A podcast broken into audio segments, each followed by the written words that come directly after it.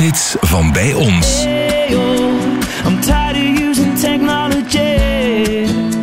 When you sit down on top of me. Je kunt dat niet in woorden vatten. Dat is, dat, is, dat is een gevoel, dat is een frequentie die we daar te pakken hebben. Ik, ik, in mijn studentenkamer, 40 minuten op mijn akoestische gitaar, dat nummer naar mijn hand zetten, mijn ogen toedoen en gewoon, hoe zou dat tof zijn dat ik dat kan zingen? Meer was dat ook niet. Milo heeft al twee albums uit als hij op zijn studentenkot zijn eigenzinnige versie van EO Technology in elkaar bokst. Een rapnummer, oorspronkelijk van 50 Cent en Justin Timberlake. Zijn cover van EO Technology is uiteindelijk het laatste zetje dat Milo nodig heeft om zijn internationale carrière in gang te duwen. Ik zat op kot met drie vrienden. Ik heb op een moment kwamen er één of twee naar boven. Wat ben je aan het doen? Ik zeg, luister eens, ik ben hier iets aan het doen. En ze vonden dat tof. Ik had dat denk ik op een half uurtje. Ja, ongeveer de akkoorden, maar dan een nieuwe structuur. En in mijn stijl. En dan de, het grootste ver- verandering dat ik heb gedaan is een zanglijn gevonden en ge- gezocht en gevonden voor de strofes. Want 50 Cent rapt die en ik wou die zingen.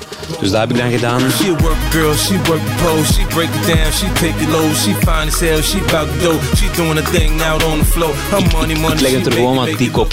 Ik vond dat nogal een puberale tekst. Zo over pornografie en over ja, cybersex.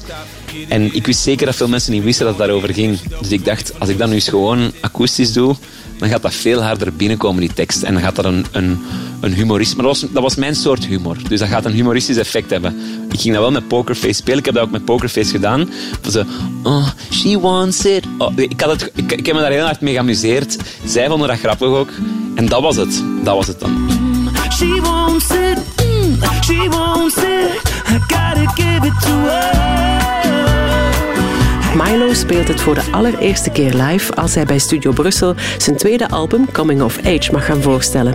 Gewoon als extraatje, want het liedje staat dan nog niet op plaat. Later speelt hij het ook opnieuw live tijdens zijn eigen optredens. Een paar weken later ja, dan had ik een aantal conce- eh, album-release concerten. En ik herinner me nog heel goed in Tepo in Leuven, waar ik stond. En mijn set bestond dan uit nummers van album 1 en 2. Ernstige songs, waarbij ik mijn plaats probeerde op te eisen als muzikant. Maar in de bisnummers, toen heb ik, heb ik EO Technology gedaan. En het leuke was toen, ik had dat solo gedaan. En ik zei, ik vond dat heel leuk om even minder ernstig te zijn. Want dat was een kant van mij, van mijn persoonlijkheid, dat gevoel voor humor, die, die ik nog niet, ik had nog niet de manier gevonden om dat in mijn muziek te uiten. Ik weet nog dat ik, toen ik dat speelde, toen ik zei, ik denk dat ik zoiets gezegd heb, ja, dit is een nummer, gaat over porno of zo. En, en ik dat dan zong en ook opnieuw wat extra overdreven erin van, oh, she wants it. En het publiek, dat was aan het huilen, die, die vonden dat echt, echt super tof. En door die live reactie en door dat lichte daaraan in de set, is dat wel een, een vaste blijver in de, in de liveconcerten in 2008 geweest. She work it girl, work the pole, break it down, she take it low, she's fine as hell, she's about to do, doing the thing right on the floor, money, money she making, look at the way she's shaking, make you wanna touch her, wanna taste her, be lusting for her. Later neemt Milo EO Technology officieel op in de studio. Het verschijnt op het gelegenheidsalbum dat Studio Brussel uitbrengt om zijn 25e verjaardag te vieren. Dan heb ik in de studio gekropen en heel kort met Jo Franke, de producer, en Tom van Stiphout, uh, mijn muzikant die nog altijd bij mij speelt. En we hebben dat op een paar uur opgenomen. En ik weet toen ik binnenkwam bij Jo, had Jo al een beetje drumprogrammatie toegevoegd. Een ritme, maar licht. En dat begon al van het begin. En ik weet nog dat ik zei, joh, zullen we dat niet gewoon uitstellen? Zo lang mogelijk uitstellen. Anderhalve minuut tot, tot na dat eerste refrein, wat heel laat komt. We probeerden dat en dat voelde meteen goed, want dat, dat leidde tot een soort van spanningsopbouw. Wat ook wel te, wat ook wel te maken had met die tekst, wat ook een soort van, dat gaat over een verlangen naar teasen inderdaad. En die opbouw. En ja, ik vond ook die I'm tired of using technology, dat was de tekst, een hele toffe zin. En dan een versie maken zonder elektronica, want het origineel is heel elektronisch. Is bijna geen hip-hop, is, is bijna een dance, allee, of een elektronische track. En om dat dan met een dobro, wat echt het tegenovergestelde is van technologie, zo'n een, een metalen gitaar, mijn gitaar, dat leek ons allemaal te kloppen, dat voelde goed. Echt super easy om te doen. Dat was er bijna een beetje te verdacht van, moeten we niet nog iets doen? Maar nee, het is af.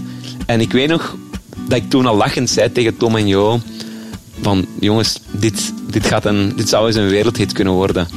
En dat zij alle twee daarmee moesten lachen. Zij vonden dat tof. Die dachten, maar nee, dat, is- dat, dat kan niet, dat kan niet. EO Technology is inderdaad het juiste nummer op het juiste moment voor Milo. Want vanaf toen is de trein vertrokken en niet meer gestopt. Wat heel belangrijk is, de gigantische kracht die zich ontwikkeld heeft bij, bij die versie.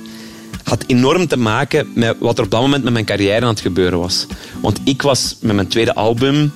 Ik, eh, ja, ik was op korte tijd van, een, van kleine zalen ineens op, op Werchter en in 2007 stond ik op Rockwerk, in 2008 op TV Classic en werd de boutique. Dat was aan het groeien, groeien, groeien. Ik was ook in, in Nederland aan het beginnen. En dat nummer was echt het juiste nummer op het juiste moment. Omdat dat niet bij een album hoorde, denk ik dat ik ook zo vrij was in de studio. Want ik, ik was heel erg bezig in het begin om mijn verhaal te vertellen. Ik had dat op The Bigger Picture gedaan, op Coming of Age. Maar het leuke was, dat hoefde nergens bij te horen. Dat moest, gewoon, dat moest gewoon goed voelen. Ja. Het is één ding om een goed gevoel te hebben, het is een ander ding om het dan ook te zien gebeuren. Want trust me, iedereen heeft een goed gevoel hè, als we opnemen. Iedereen zit wel even te denken van, oh, allee, iedereen zit te dansen in zijn, in zijn studio van, dit is zo tof, dit is zo goed. Maar om dat dan inderdaad te zien, um, dat, was, ja, dat is ongelooflijk. You got me saying, Ayo,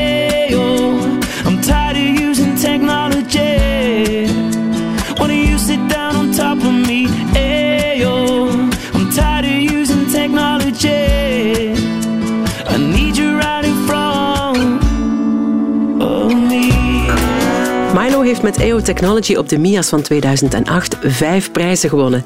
En hij bedankte toen al lachend de originele uitvoerders. 50 cent om dit nummertje voor mij te schrijven. En eh, ik weet dat iedereen zal zeggen van...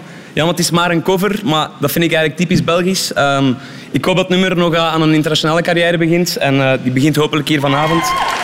Maar hebben die ooit iets laten weten?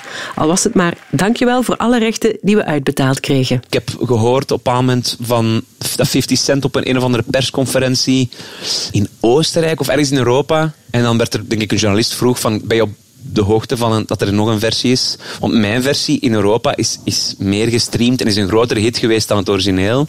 Dus je kunt bijna niet geloven dat, dat ze dat niet kennen. En hij zei dat de van Gaddafi had hem dat laten horen, zei hij. Omdat die wat in het partycircuit zaten.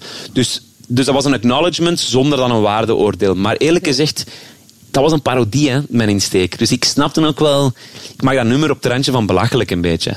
Dus dat is wel een moeilijke. Als je dan vraagt aan een artiest, wat vind je ervan? Ja, dat is moeilijk. Ik bedoel, dat is totaal niet zijn ding. Hè. Justin Timberlake, een van de mede-auteurs en performers op de track, die heeft via iemand... Ja, die had een eigen label in de VS, die op een echt wel interesse hadden om het uit te brengen.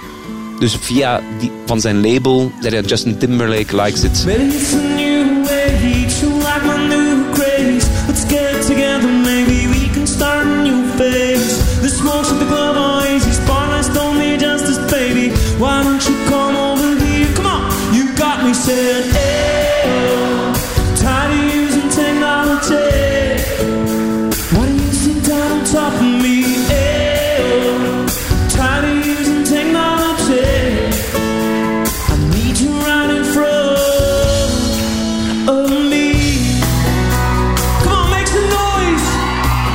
EO Technology heeft Milo nog klassiekers gemaakt. Maar de liefde voor EO Technology blijft. Het heeft nummer 1 gestaan, volgens mij echt van, van, van Denemarken in noorden tot Zweden en helemaal tot in Spanje en zo. Ehm, ja, en ook alles wat ertussen zit, was ongelooflijk. Ik ben, ben overal in al die landen geweest. Ik heb het overal gespeeld ehm, met mijn gitaar. Ja, waanzinnig. Fantastisch.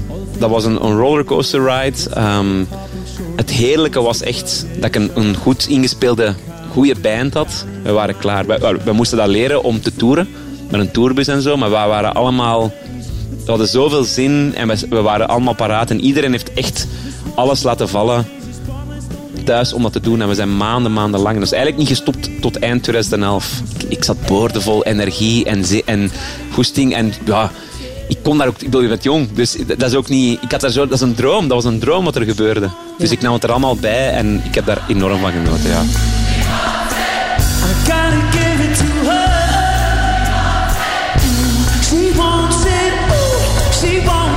Ondertussen is dat een deel van mijn verhaal geworden, maar niet meer het enige. En dat valt of staat daar niet meer bij. En dat besef doet heel veel druk wegvallen. En die- ik speel er nog altijd. Maar ik speel dat omdat, ik dat wil. En niet omdat ik dat moet. En dat, maakt, dat, maakt, alles, dat maakt het hele verschil. En bijvoorbeeld eh, de, de afgelopen jaren heb ik het vaak met een orkest gedaan. En voor mij dat was een hele her- herinterpretatie.